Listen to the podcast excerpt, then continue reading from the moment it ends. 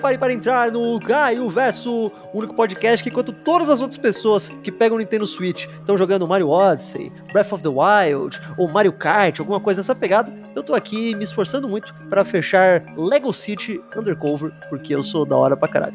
E aí, meus queridos, como vocês estão? Mais uma vez aqui chegando até vocês, Caio e Catarina, toda sexta-feira, um convidado de frente, um assunto novo. E hoje eu tava aqui pensando, já passou bom tempo, já estamos aqui quase entrando em maio. Aliás, quando a gente tá gravando isso, estamos quase entrando em maio, quando sair isso aqui, talvez já seja, sei lá, julho, agosto, dezembro, não sei. O ponto é, já passou bastante tempo e eu ainda teve um dos quadros que eu não trouxe de volta ainda, então eu vou trazer aqui, voltando aqui novamente, pela primeira vez aqui no Caio Verso 2022, o bate-papo com o artista, exatamente, onde eu trago aqui pessoas que produzem coisa, que fazem coisa da hora pra caralho. Já trouxemos pessoas que desenham, pessoas que cantam, pessoas que tiram foto pelada. Isso é verdade, isso aconteceu mesmo. E dessa vez é uma coisa um pouco diferente, que eu tô fazendo uma pessoa que tecnicamente não é ele o artista, ele é meio que a pessoa que tá garantindo que tudo isso vai dar certo. Eu trouxe aqui hoje o meu querido Léo Rimura, lá da Indivisible Press. Se apresente aí, Léo. Fala, Caio. Prazer estar aqui hoje, cara, poder conversar um pouquinho com vocês, né? Eu sou o editor-chefe na Indivisible Press e não só editor, sou roteirista lá, trabalho fazendo storyboard para a equipe e basicamente o meu trabalho é ir atrás da galera que tá fazendo acontecer e tornar histórias que editoras não prestam atenção em histórias reais, sabe? Você é basicamente o Nick Fury pra a Indivisible Press aos Vingadores, né? Tipo... Exatamente, o meu trabalho aí é ir atrás de pessoas que tenham histórias que são interessantes, que só precisam basicamente de uma chance, sabe? Pra conseguir lançar um bom projeto, conquistar um novo público, chegar em mais pessoas. Que, convenhamos, é a parte mais difícil, né? Tipo, às vezes você já tem toda a ideia feita, pronto, agora é só lançar. E agora, né? E aí, lanço como? Mas sim, vamos aqui. Hoje vocês vão entender direitinho o que é Indivisível, como funciona e tudo mais. Então, vamos nessa. Olha, primeiro de tudo, eu não sei se veio de você, se não foi, então passo meus parabéns pra pessoa que tá indo. Indivisível é um nome maravilhoso, cara. Eu não sei quem teve a ideia, mas meus parabéns. Eu realmente gostei muito, ótimo nome. Obrigado demais, cara. Quando a gente fundou o estúdio, lá em 2018, né? A gente teve uma reunião na semana da fundação e foi um brainstorm maluco, né? Agora, assim, de cabeça, eu não vou lembrar quem foi... A grande pessoa a ser homenageada pela escolha do nome, mas foi muito legal porque desde o começo, né, a gente queria passar essa sensação de que a gente consegue tornar o que é indivisível e ao mesmo tempo isso está intrínseco na gente, então é indivisível e o nome encaixou muito bem na equipe, não, sabe? O nome é realmente muito bom, cara, e isso parece uma coisa muito bem, você fala, tanto faz, é o nome. Não, cara, o nome é uma das coisas mais importantes que você pode ter em qualquer projeto, cara, de qualquer coisa, porque é isso que faz as pessoas lembrarem depois, sabe? Isso é extremamente importante mesmo. Sim, e isso é porque não sei se você já viu o nosso cartão de visita, que é uma coisa que ele é um disco de vinil, o cartão. E a galera, quando para, sempre fica olhando assim, ué, mas tem o indie em cima, o visível embaixo. A galera adora o cartão de visita por conta disso, só por causa do nome. Ah, mas é estiloso mesmo, cara, isso é importante. Já pode vender uns adesivos, coisa assim, tá ligado? Olha, aliás, antes da gente ir pra Indivisível, fala primeiro de você, Léo, como você foi parar nisso aí? Cara, isso é bem maluco, porque, né, a minha história... Eu sempre quis trabalhar com quadrinhos, sempre quis trabalhar com games. E eu fui da área financeira pra área de entretenimento. É sério, tipo, eu tenho 12 anos já... Você foi de uma coisa que dá dinheiro pra uma coisa que só gasta dinheiro, né, cara? Eu não vou nem falar sobre esse aspecto, entendeu? Mas basicamente, toda a minha trajetória de trabalho, né, eu tenho mais de 10 anos na área financeira, eu sou formado em economia, tenho pós-graduação na área. Só que minha paixão sempre foi quadrinho, literatura. Minha primeira faculdade, eu cursava literatura russa, pra você ter noção. Ô, louco! Né?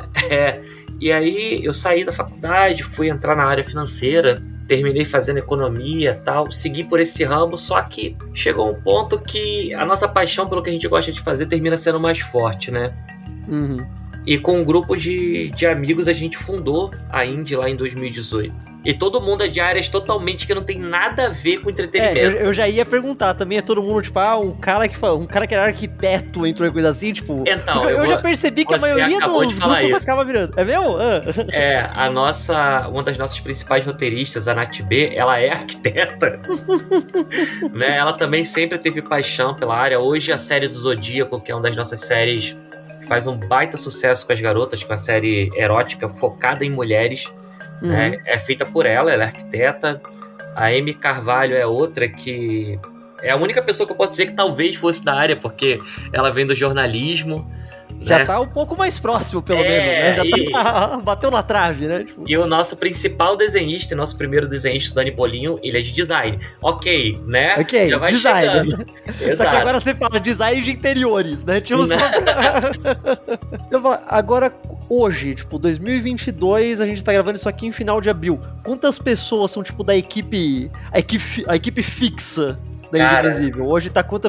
Porque vocês começaram com quantas pessoas? Você falou que era pouquinha gente até no começo, não é? Eram 4 pessoas. Uhum. Hoje a Indy tem aproximadamente 12 pessoas fixas, uhum, e mais de 20 colaboradores.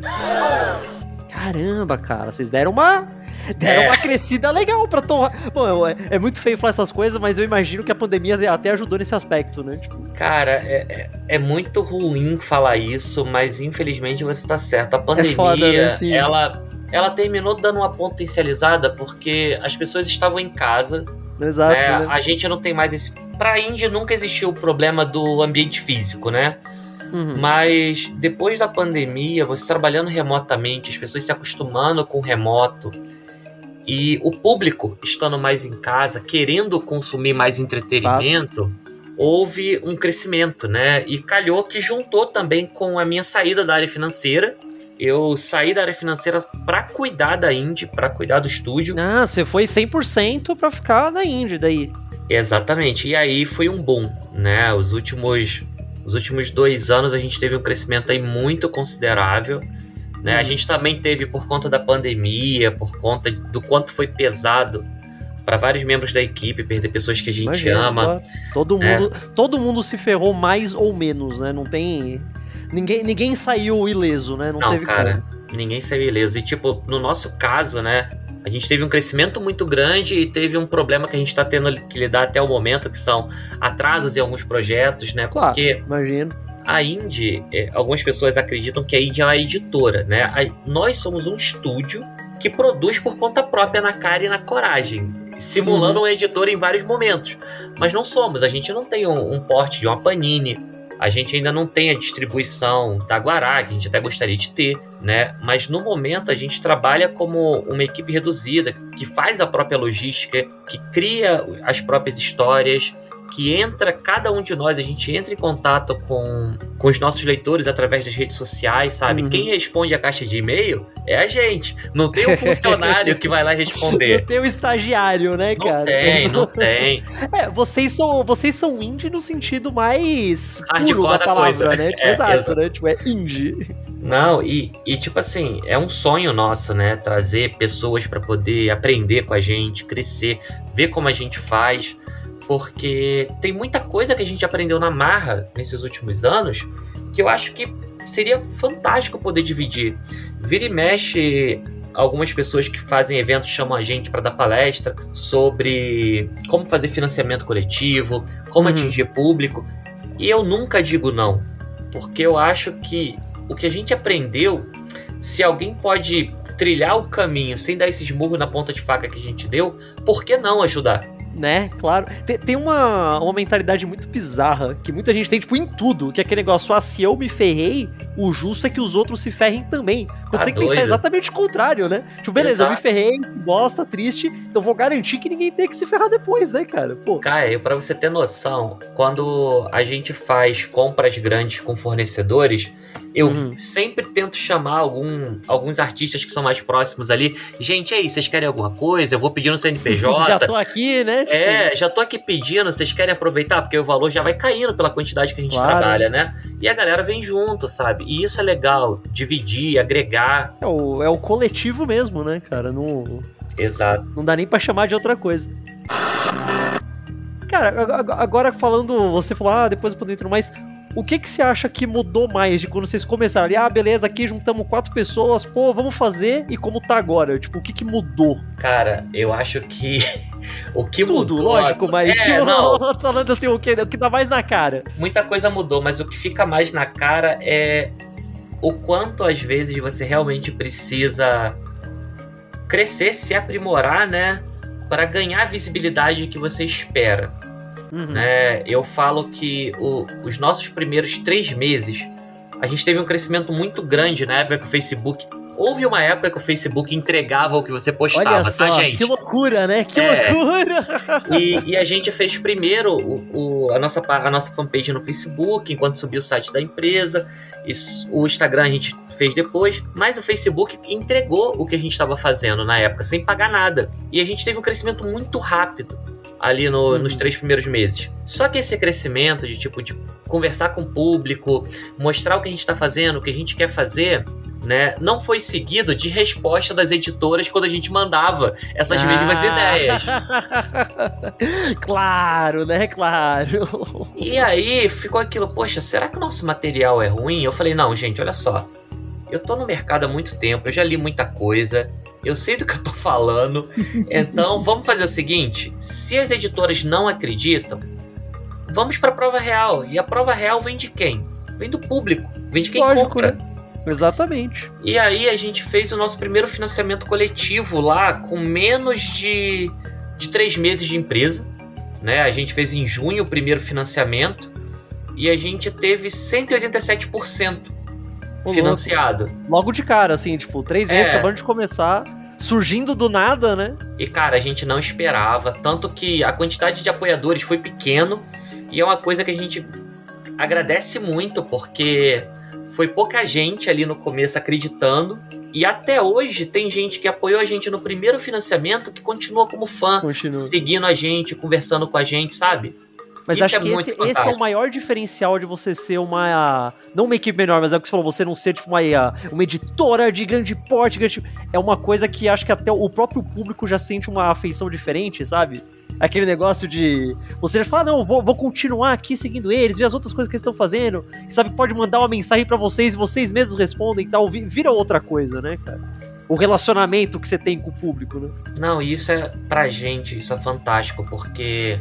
Como eu falei, tem apoiadores do primeiro financiamento que tá com a gente. Tem uma apoiadora que ela apoiou o Underground, o primeiro Underground, né? O primeiro quadrinho da Nat B e da Amy Carvalho. E quando a gente anunciou o terceiro volume agora, recentemente, no aniversário de 4 anos, ela ficou doida. Ela falou, não, gente, já tava na hora, eu quero esse volume, sabe? E é muito bom. Se você pegar, por exemplo, os nossos quadrinhos do primeiro ano, comparando com o que a gente tá lançando agora, é uma outra coisa. A gente fez, como eu falei, a gente aprendeu muito no meio do caminho até aqui, sabe? Você pega o nosso primeiro quadrinho, ele parece um zine, inicialmente.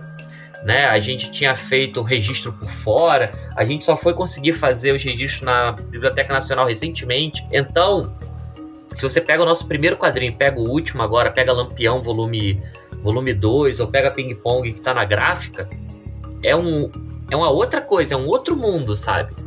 Não parece nem do mesmo lugar, né? Assim, não falando que você... Não, é que eu queria, quando a gente fala desse jeito, parece, nossa, era ruim antes. Não é isso. E não é. É que vocês não tinham... Você falou, vocês não tinham crescido tanto que precisava crescer pra chegar no nível que tá agora ainda, né? Exatamente. Não dá pra começar nesse nível ainda, logo de cara, né? Já começa bom, mas sempre dá pra ficar ainda melhor. Né? Não, e isso é muito importante a gente analisar, porque esse crescimento no cenário indie... É uma coisa que as pessoas têm que lidar de uma maneira mais natural. Ninguém vai começar lançando um quadrinho e arrecadando 300 mil reais, como foi o caso da Ilustra Lu com Arlindo, sim, sabe? Uhum. Arlindo tem uma história fantástica, foi desenvolvida ao longo do tempo. E se você pegar a primeira página de Arlindo e a última, você vai ver que tem evolução. Lógico, né? Claro. Sempre vai ter. Ou, sei lá, é que depois começou a ter esse negócio que, financiamento coletivo, coisa que é feita pela internet, que você não precisa ir em grandes editoras e tal, que é muito legal, óbvio, o pessoal conhecer isso. Tem gente que acha que isso quer dizer que é muito fácil e muito rápido, né? Só, não, beleza, vou lançar aqui meu negócio, vou ganhar 500 mil reais e lançar... Porra, não, obviamente é muito mais fácil do que já foi, tipo, tudo isso que vocês fizeram é uma coisa que seria infinitamente mais difícil, tipo, 10 anos atrás, tá ligado? Óbvio. É, mas não quer dizer que é um estalar de dedos, né, cara? Não, nem de longe. E eu posso falar que o nosso sucesso no primeiro financiamento coletivo tem muito a ver com a gente ser uma equipe multidisciplinar e ser de áreas diferentes, incluindo economia, né? Isso é um negócio que eu ia perguntar também. Você falou, tipo, multidisciplinar. Pelo menos a equipe original, era todo mundo de São Paulo ou não? Também era espalhado? Não, na época, pra você ter noção, na época eu tava no Rio, né? Hoje eu tô em São Paulo. A equipe principal era de São Paulo, interior de São Paulo, na época, Rio de Janeiro e Brasília. Ah, né? Bem espalhadão, né? É, e hoje tá mais ainda, né? Então. Hoje tá mais ainda. Tem gente em Recife, né? Em Pernambuco, tem gente em Brasília, tem gente no Rio, tem gente aqui em São Paulo, tem gente no Espírito Santo, tem gente no Paraguai. Eu já ia perguntar, alguém de fora do país? Tem gente de fora. Tem colaborador nosso que é dos Estados Unidos. Então, tem muita gente legal trabalhando para fazer isso acontecer. Mas essa progressão, né, não foi algo que a gente fez da noite pro dia, sabe? Tem um tempo para ter o crescimento. O nosso primeiro evento, cara, foi uma das coisas mais malucas do mundo, porque o nosso primeiro evento foi em Poços de Caldas, no interior ali de Minas, né, divisa com São Paulo. Sei. Uhum. Né? A gente foi para um evento pequeno de anime, e eu falei, cara, o que a gente vai levar? O que a gente tem? Ah, a gente tem algumas ilustrações que a gente usou pro Facebook, né? Isso aí vocês tinham quanto tempo de a gente tinha, cara, a gente tinha 3 meses. Tudo aconteceu bem rápido. Ah, no começo mesmo, tá. É, a gente tinha 3 meses. Aí, não, o que a gente vai fazer? Eu falei, olha, o que a gente pode fazer? A gente tem algumas ilustrações aqui que a gente tá trabalhando, né? Das páginas do quadrinho, do Underground, que esse é o nosso primeiro quadrinho que a gente ia lançar. Então, vamos fazer o seguinte, vamos pegar algumas páginas aqui, alguns estudos de personagem. Eu mando pra uma gráfica rápida fazer uma impressão de algumas poucas cópias, pra gente deixar na mesa, pro pessoal a gente apresentar o nosso trabalho. A gente não tinha quadrinho pra vender, não tinha nada, né? Nossa, e aí a gente fez alguns posters com nossos personagens, em tamanho A4, A3, pra chamar a atenção mesmo, pra divulgar o nosso trabalho. E a gente fez 10 cópias, né? Ia ficar 3 cópias com a gente, com os membros mais próximos aqui, eu ia mandar mais uma cópia pro Dani em Brasília. E aí, o que aconteceu? A gente levou as cópias pro evento, deixamos as 10 cópias ali em cima durante o evento e a galera ficou desesperada pra querer comprar. Ah, olha aí, né? O marketing. Cara, aí que tá, a gente não tinha história ali naquele material. Hoje, eu falo, né? Eu pago pra quem me apresentar uma cópia dessa. Porque só existem 10 cópias dessa no mundo. Isso que é artigo de colecionador mesmo, né, cara? Cara, e é doido porque não tinha história e quadrinho ali ainda. Era uma apresentação dos nossos personagens, sabe? Cara, basicamente vocês estavam vendendo uma ideia, né? Assim, olha aqui, um dia vai ser muito legal, acredite em nós. Tipo, toma aqui os desenhos. Era basicamente isso, né, cara? Eu continuo fazendo isso até hoje, Caio. E funciona, né? Tá certo. Exato. Mas o que acontece é que, como eu falei, a Indie, ela é um estúdio, né? Não é uma editora. Então, quando você vai pro financiamento coletivo apoiar a gente, eu te prometo que você vai receber, tá, pessoal? Fica tranquilo, vocês vão receber. Mas vocês estão apoiando um projeto em andamento. Vocês não estão apoiando um projeto pronto, que só vai pegar o dinheiro e mandar pra gráfica. A gente vai trabalhar, a gente vai tentar criar algo melhor, sabe? É, na verdade, o financiamento é pra dar pra vocês a oportunidade de poder fazer, né? Tipo, exato. Poder começar o projeto todo, analisar ele todo como tem que ser, evoluir o projeto e tudo mais, né? Não é? E, Caio, tem uma coisa engraçada, porque durante o ano 2 da Indie, a gente criou um apoio que, por conta da pandemia, tornou tudo mais engraçado. Como assim? O que acontece? 4 pessoas acreditaram na gente lá atrás, lá em 2019, quando a gente fez o financiamento da Indivisível ano 2. Tá. E tinha um apoio que era, eu quero tudo mesmo. Que a gente ia entregar tudo que a gente produzisse durante o segundo ano. Tá, é aqui o nível máximo, né? Exato, só que o que acontece é o seguinte. Na época a gente tinha previsto o lançamento entre 2019 e 2020 de umas 6 revistas, 7 revistas. Tá. terminou, a pessoa praticamente teve o dobro disso no período. Entendeu? Louco. Cara, quanto ficou no total, então? Uns... Olha, a gente... O apoio foi um apoio de R$300 na época. Tá. E a pessoa recebeu o equivalente a quase R$800 em quadrinho, maluco. Em pôster, adesivo, sabe? O louco, cara. Se o cara vendeu isso aí no eBay depois, ficou rico, cara. Não, e aí que tá, tipo, a indie, né? A gente sempre tem essa ideia que eu prefiro atrasar pra entregar um material melhor pra você, né? Seja material mesmo físico. Né, os nossos quadrinhos, eles são um pouco diferenciados no papel que a gente gosta de usar, né? A gente tinha uma galera brincando que o papel do quadrinho do Lampião, ele é mais resistente e menos transparente do que algumas editoras gigantes. Essa já ia ser a minha próxima pergunta. Então, mas é porque a gente prefere, né? Por exemplo, eu gostaria de reduzir o preço do quadrinho do Lampião, por exemplo, que tá R$50. Eu gostaria de reduzir. Só que para reduzir o preço, o que a gente precisa fazer? Criar uma base, trazer mais gente apoiando, ter um consumo maior. Porque se eu consigo fazer esse quadrinho por R$40, por exemplo, nas 24 primeiras horas, com material de qualidade, por que as editoras grandes não fazem? Tá, né? E aí? Entende? Por quê? Sim, tá certo. E aí a galera, quando é indie, o pessoal fala, pô, mas você tá cobrando caro. Eu falei, gente, eu não tô cobrando caro.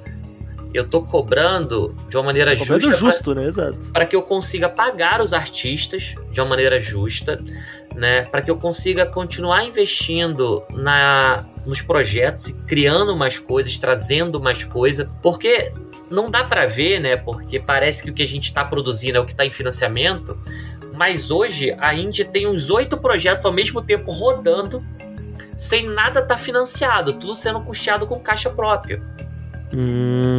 Tá. Sabe? Então a gente tá pagando artistas, a gente tá indo atrás de pessoas pra escrever material com a gente tem um concurso que a gente tá analisando a galera que se inscreveu agora. É, muito mais... Ah, quem só quer, tipo, beleza, vou pagar aqui, ler aqui a história que eu quero ler, às vezes não para pra pensar em tudo que vem por trás, né? E é muita coisa, né, cara? Cara, e é diferente, porque algumas editoras nacionais e alguns estúdios, eu cito o Estúdio Armand e cito a Guaraki nesse ponto, tá? E vou citar também a New Pop com o Jefferson do Rei de Lata. Você acreditar em algo nacional que está sendo produzido, não está pronto, não tem teste de mercado, é muito mais difícil do que você virar para os Estados Unidos e pegar um super-herói. Sim, já tá pronto, claro. Tem anos. É um risco infinitamente maior, né, cara? É, não tem... Fora que tem aquele negócio, principalmente aqui, tipo, o Brasil ainda hoje, ainda tem muito aquele bloqueio de não querer consumir coisa nacional, né, cara? Já melhorou muito, mas ainda tem isso, né? E a gente tem muita coisa boa, Caio, porque quando você para pra olhar pro Japão e você para pra olhar com o que o Japão fez no pós-guerra, né, no investimento que foi feito na área de cultura e o quanto se cresceu a área de quadrinhos, tem uma política ali, né? A gente fala muito sobre K-pop hoje, por exemplo, porque a Coreia investiu fortemente nessa área. Porque é propaganda pro país, tá ligado? Assim, exato. Tipo, é bom pra eles que isso vá pro resto do mundo. Cara, quantas pessoas sabem que aquele filme Atômica, que tem a Charlize Theron, foi baseado num quadrinho feito por um brasileiro? Caralho, é verdade, né? Olha, eu sabia e tinha esquecido. É verdade, cara. É verdade. A gente o que é uma coisa muito bizarra, né? Você vê um trailer desse filme, mesmo o trailer nacional, não tá escrito baseado no quadrinho de um brasileiro, que deveria estar gigante, tá ligado? Porque eles não dão valor, sabe? E quando você vai olhar, o trabalho do mercado indie hoje é reter e criar público. Sim. Né? Porque, infelizmente, a pessoa que compra um quadrinho da Marvel ou compra um mangá importado, um mangá traduzido aqui, lançado pelas grandes editoras, por R$30, R$36, eles não dão os mesmos R$36, R$40 num quadrinho nacional. Fato. Independente da qualidade. E isso é um pouco triste, porque, cara, tem muita história boa. Não, é aquele, você falou independente da qualidade, é porque a questão é tipo, um quadrinho nacional bom nunca vai ser tão bom quanto um quadrinho americano bom, tá ligado? A lógica vai ser essa, sempre. É sempre isso que a pessoa vai estar pensando. Tipo, ah, que legal esse quadrinho. Sabe, aquela coisa de você falar, que legal esse quadrinho nacional. Você não coloca no mesmo nível dos outros, tá ligado? É outra coisa. Sim, isso é tão errado, cara, tão errado. Exatamente. E aí, a gente tem que, né, como a gente trabalha com tática de guerrilha, a gente tem que fazer a coisa diferente. Por exemplo, no financiamento do quadrinho Ping Pong Drama, a gente fez uma animação pra abertura. E ficou maravilhosa. Cara, eu acho que foi aí que eu achei vocês. Eu acho que foi esbarrando no... Acho que foi até o Ratoco dele postou que eu vi. Que eu falei, ah, olha só que da hora. Tipo, que ficou maravilhoso, cara. Ficou maravilhoso. Você viu o que a gente fez com essa abertura? Ao invés de a gente colocar os nomes dos envolvidos em português, a gente colocou tudo em katakana. Sim. Pra aparecer. E muita gente falou assim, que anime é esse? Eu falei, não é anime não, é um mangá nacional mesmo, entendeu? Com Lampião a gente fez a mesma coisa. Cara, eu só preciso dizer pra quem não sabe, tá? Pagar por uma animação é muito caro. Sim, e investir numa animação de abertura, que simule uma abertura mesmo, que seja fiel aos moldes que a gente conhece de abertura de anime, de desenho da Netflix, de algo nacional, te passa um sentimento que é de outro, sabe, de outro mundo. Uhum. É, você falou, é outra coisa, cara. É completamente outra coisa. O pessoal não entende. Ah, olha, acho que deu pra dar um geral de entender como funciona. Agora eu acho que eu queria entrar em falar de algum dos projetos que vocês têm. Então, você falou um pouco por cima rapidinho. Fala sobre o Lampião, que eu acho que a história é muito doida, porque, tipo, cara, cara, primeiro de tudo, o financiamento bateu quanto do Lampião?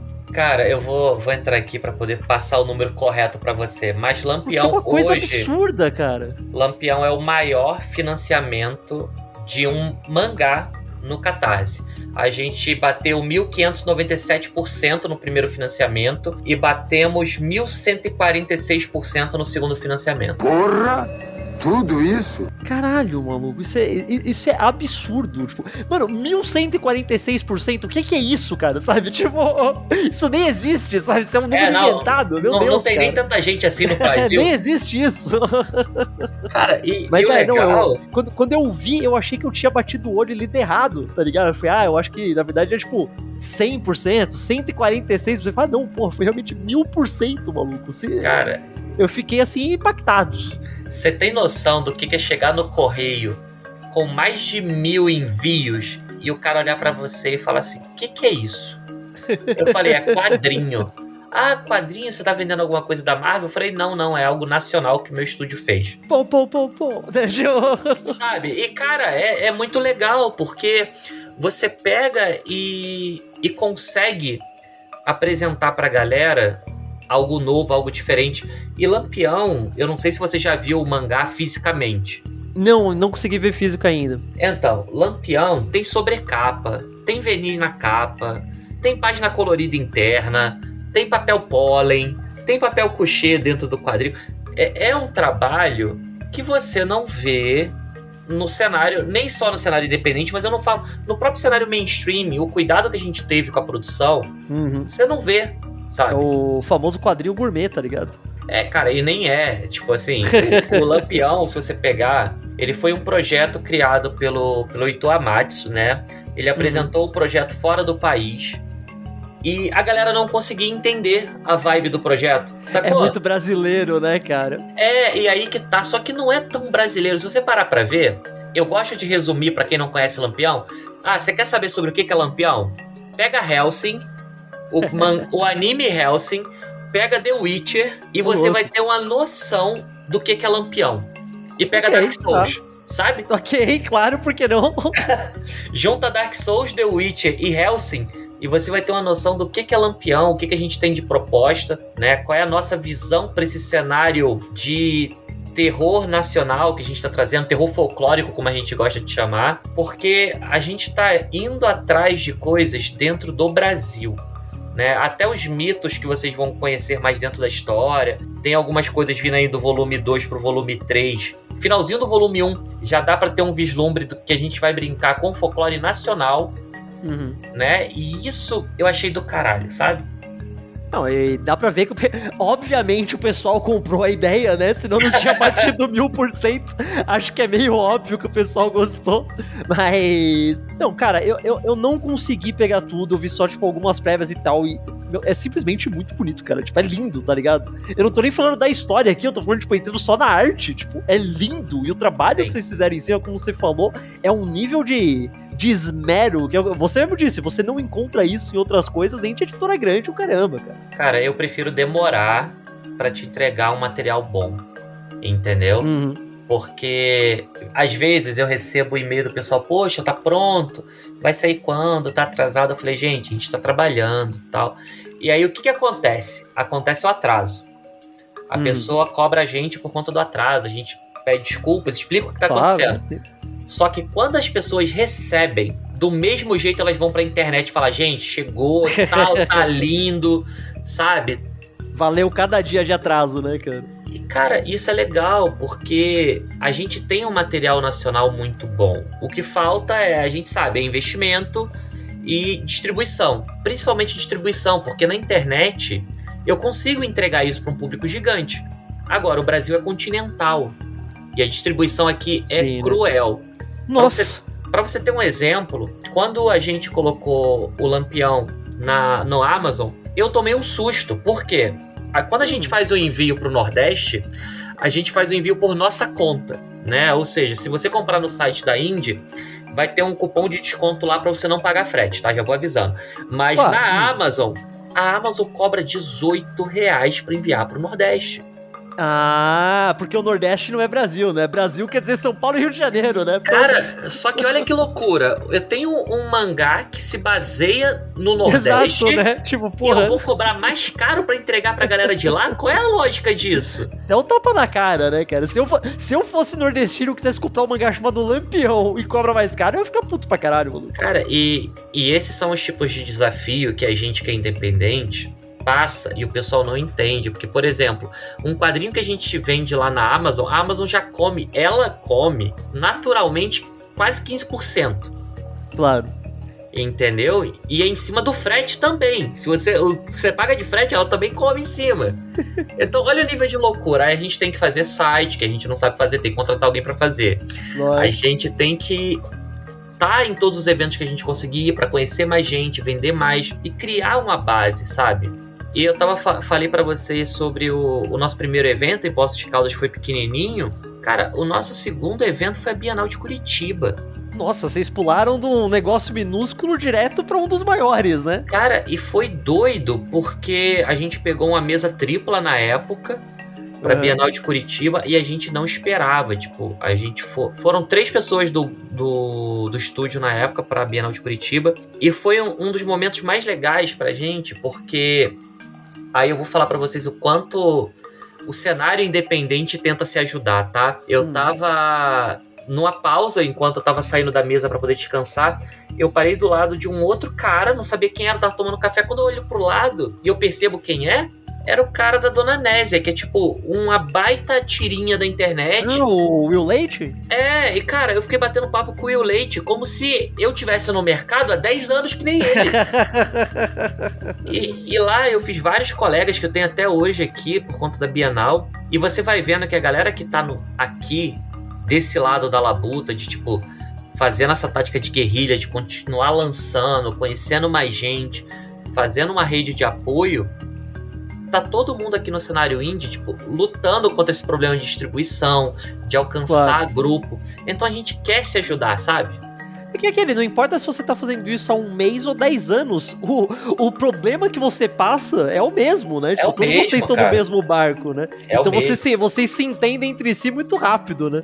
Cara, fora que, é como eu falei, a vantagem de você passar o que você aprendeu é muito grande, porque você vê as pessoas cometendo os erros que você cometeu, você fica assim, gente, não, por favor, não, vem cá, vem trocar ideia comigo, vou te explicar que se você fizer assim, não vai dar bom.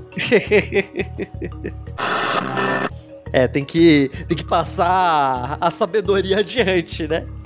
Mas isso é uma boa, hein, você tem algum negócio pra você falar, olha, se você quer aqui lançar o seu quadrinho, financiamento coletivo, sei lá, não faça tal coisa? Tem alguma coisa assim que é muito óbvia que o pessoal erra e você consegue falar, não faça isso de jeito nenhum? Cara, a primeira coisa é, não faça financiamento coletivo se baseando pelo que os outros já fizeram. E isso é bem palpável para quem tá na área, quando alguém lança um financiamento, lança com um número, muitas vezes exorbitante, que não condiz nem com a fanbase da pessoa, nem com o que é necessário para o projeto. Né? E eu já vi, por exemplo, pessoas falhando várias vezes com a mesma ideia. Tipo, tem a ideia, apresenta, vai lá, não consegue financiar, tem a ideia de novo, e aí você percebe, não é que a ideia da pessoa seja ruim, é que a pessoa às vezes pede um valor muito alto. Cresceu demais o olho, né? Às vezes não é nem cresceu, é não sabe, Caio, tipo, orçar corretamente, sim. Entendeu? Porque, por exemplo, às vezes a pessoa vai numa gráfica só, e aí a gráfica dá um valor que é muito alto e a pessoa não negocia, acha que é aquilo, entende? Pode crer, né? Sim.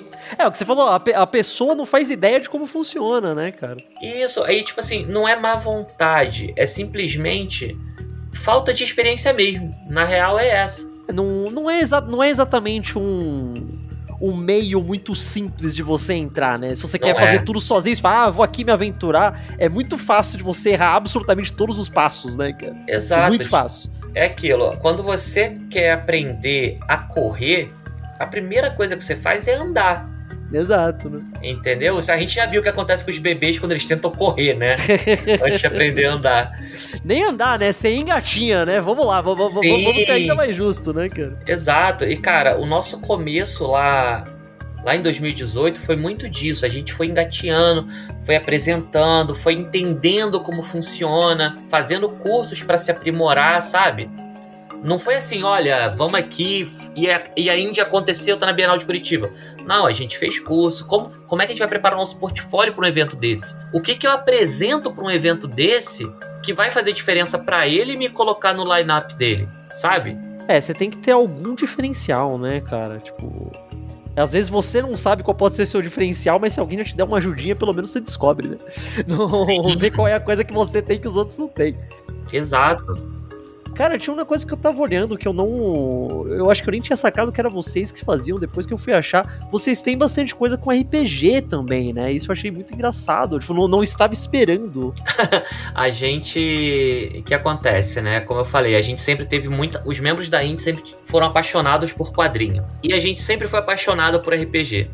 Uhum. Né? Só que entrar no mundo do RPG, você precisa... Essa é a parte até mais complexa do que entrar na área de quadrinho indie. Você precisa de um certo renome inicial para ter contato com as pessoas. E Sim. aí eu falo, você ser levado a sério de verdade para chamarem para você, para fazer um contrato internacional. Você tem que ter algum portfólio que dê um lastro para a galera que tá lá fora, sabe? Uhum.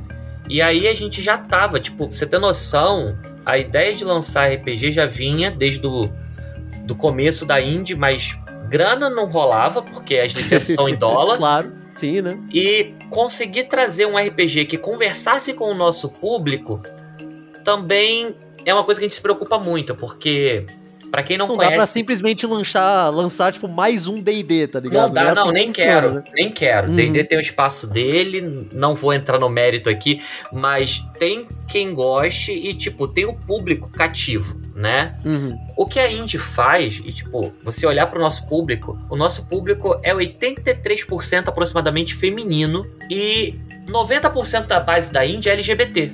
Tanto dos membros quanto do nosso público em si. Então não podia virar e trazer um RPG que não conversasse com a gente. Claro, faz sentido. Quando a gente entrou em contato com a Olivia Hill pra trazer o iHunt, tudo encaixou, sabe? O iHunt falava sobre pobres tentando matar monstros pra conseguir pagar as contas usando um aplicativo tipo Uber. Falei, cara, isso é a gente. Se eu pudesse me dar esse app aí que eu tô me inscrevendo, sabe? E a Olivia gostou muito do nosso estúdio, de como a gente trabalhava. E o nosso público gostou muito do iHunt, da proposta dele. E a gente foi procurando outras coisas que a gente poderia conversar e trazer, né? A gente vai trazer um material agora que foi lançado lá fora, que é um sistema de RPG, que é o Push, que ele é baseado em histórias com regras muito leves, né? Ele é um sistema feito para você criar o seu próprio RPG, né? Então... vai ter muita coisa que você vai poder criar por conta própria. A nossa ideia é trazer um pouquinho de volta aquela onda que se teve quando a Dragão Brasil lançou os fascículos de RPG, sabe? Uhum. Que você tinha um fascículo com um jogo pequeno, mas completo ali. Um microjogo, né? Só pra você conseguir ali sentar e jogar, né, cara? Exato. E, tipo, aqui eu vou ser advogado do diabo, né? Não importa o quanto as pessoas reclamem do 3D&T, mas ele trouxe muita gente pro hobby quando ele foi lançado. Trouxe, claro, claro, claro. Cara, RPG eu acho que é uma coisa que é ainda mais nichado do que quadrinho, tá ligado? RPG nacional, o triplo, sabe? Então cara, é muito difícil você pegar um público, só que ao mesmo tempo também é um público que a partir do momento que você pegar, ele vai ficar, né? É aquele famoso pequeno mais fiel, sabe? Cara, isso é louco, porque eu vejo muita gente reclamando hoje do sistema, né? Mas se não fosse o 3D&T lá nos anos 2000, muita gente que hoje bate no peito pra dizer que não, o sistema que eu jogo é melhor, o sistema isso, aquilo... Cara, muito dessa galera entrou com 3D&T. Porque era um RPG de R$3 na banca. Assim, né, cara? Sabe o que são R$3 numa banca de... Não, eu acho que ninguém sabe o que é comprar uma revista por R$3, né? Não, isso não existe mais, cara. Infelizmente, isso não existe mais faz uns 10 anos, mas tudo bem. Então, e como o Push ele é um sistema bem conciso, a nossa ideia é trazer uma linha, né, de RPGs. Tipo, a gente vai, pra você ter noção, a gente vai deixar o livro básico de sistema, o PDF dele, é gratuito no nosso site em breve. Então você vai poder baixar o sistema pra você entender, jogar e testar os seus jogos. E a gente vai lançar uma linha de jogos barata através do Push. E o primeiro jogo que a gente vai trazer é o Keystar Squad, que eu fiz a propaganda recentemente no Twitter. Você me mandou ali no off. Cara, só o visual já tá fantástico, cara. Só o visual já é muito da hora, já vai chamar atenção pra caramba. Cara, e eu gostei muito da receptividade que o pessoal trouxe com o tema, né? Que a galera abraçou a ideia maluca de você ter um grupo de K-pop que, na verdade, é um grupo de Super Sentai combatendo o Império do Mal. E, cara, se você parar pra ver, a gente tem duas coisas que são a febre da galera há muito tempo, que é o Sentai, sabe? A galera adora o Super Sentai, adora o Tokusatsu. E da galera mais jovem agora, o quanto você tem uma fama, o quanto você tem um alcance do K-pop, né? Como a gente estava falando do poder que a Coreia tem hoje por conta da cultura através do soft power do K-pop. Então você tá juntando os dois, né? Tipo, dá pra fazer ali uma fusão dos dois negócios e agradar todo mundo, né, cara? Sim, todo mundo contente. E é uma coisa que a gente tá gostando muito porque tá tendo visibilidade tanto aqui quanto lá fora, esse movimento, né? Conquistar a Squad. E já vieram pra mim e falaram assim, mas como é um jogo que você pode jogar solo também, não só com o grupo, mas pode jogar solo, me perguntaram, mas a pessoa, ela comanda o grupo todo ou ela comanda um ranger só? Eu falei, não, ela comanda o grupo todo, porque se ela comandar uma pessoa só, aí é um tokusatsu da série Rider, né? Ele vai ser um Kamen Rider, vai ser um Metal Hero, vai ser uma outra coisa. As pessoas têm tanto que aprender, cara, tem tanto que aprender. Não é? Léo, cara, eu acho que deu pra ver que, tipo, vocês fazem, tipo, uma porrada de coisa, vão pra vários pontos diferentes na Índia, acho que deu pro pessoal entender mais ou menos como funciona. Você tem como já dar, tipo, aquele famoso preview aí, o que a gente pode esperar, do que vai acontecer da Índia e da agora em diante, o que mais tá pra vir? Porque eu sei que não dá pra liberar tudo, eu sei que não é festa, né, óbvio, a gente fez um anúncio agora durante o aniversário de 4 anos da Índia, a gente fez um anúncio do material que a gente vai lançar esse ano, né? Então, por exemplo, na série do Zodíaco a gente vai lançar Capricórnio e Aquário. Pra quem não conhece, a série do Zodíaco é uma série erótica baseada nos signos e na sexualidade. Então a gente tem a Libra, que é uma garota bissexual que pratica o poliamor. A gente tem a Escórpio, que é uma garota bissexual que adora o BDSM. A gente tem a Sagitário, que é uma garota... que é uma garota lésbica que ela viaja de cidade em cidade descobrindo um amor novo. A gente vai ter em breve a Capricórnio, que ela é uma garota que trabalha no OnlyFans, né? A gente vai ter a Aquário, que é a nossa primeira personagem mais madura, mais velha. Ela tá num casamento e ela pratica o swing, né? Isso só na série das Meninas do Zodíaco. A gente ainda vai ter Lampião volume 3 esse ano pra sair. Tem Sétimos Filhos, Ping Pong e Drama volume 2. Tem Underground volume 3. RPG a gente tem pelo menos uns 4 pra lançar até o final do ano. Ô louco!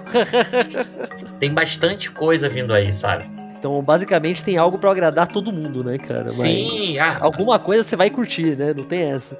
Tem quadrinho pra criança, tem quadrinho infantil. A gente tá fazendo vai fazer a segunda tiragem do Gato Sua Lua, que é um quadrinho pro público que tá aprendendo a ler.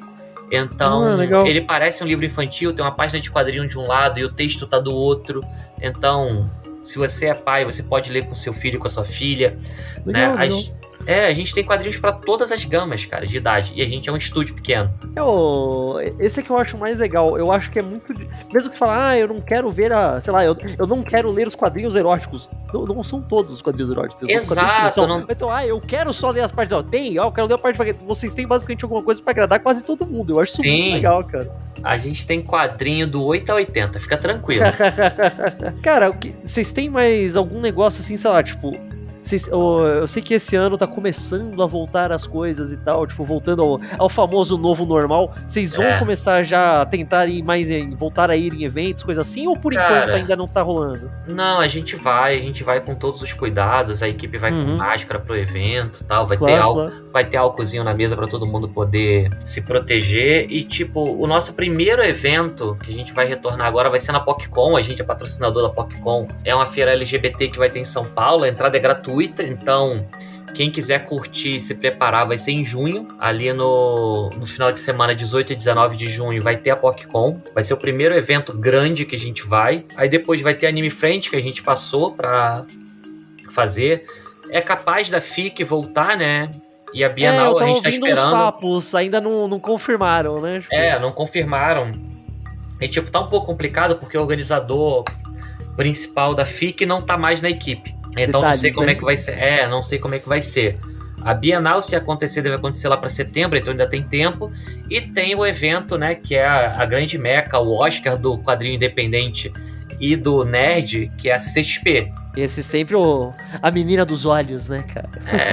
Digamos assim, para o cenário independente, a CCXP é realmente o momento que a gente espera o ano todo, porque você consegue falar com um público maior, você consegue ter um contato melhor com o público também, a proximidade, sabe?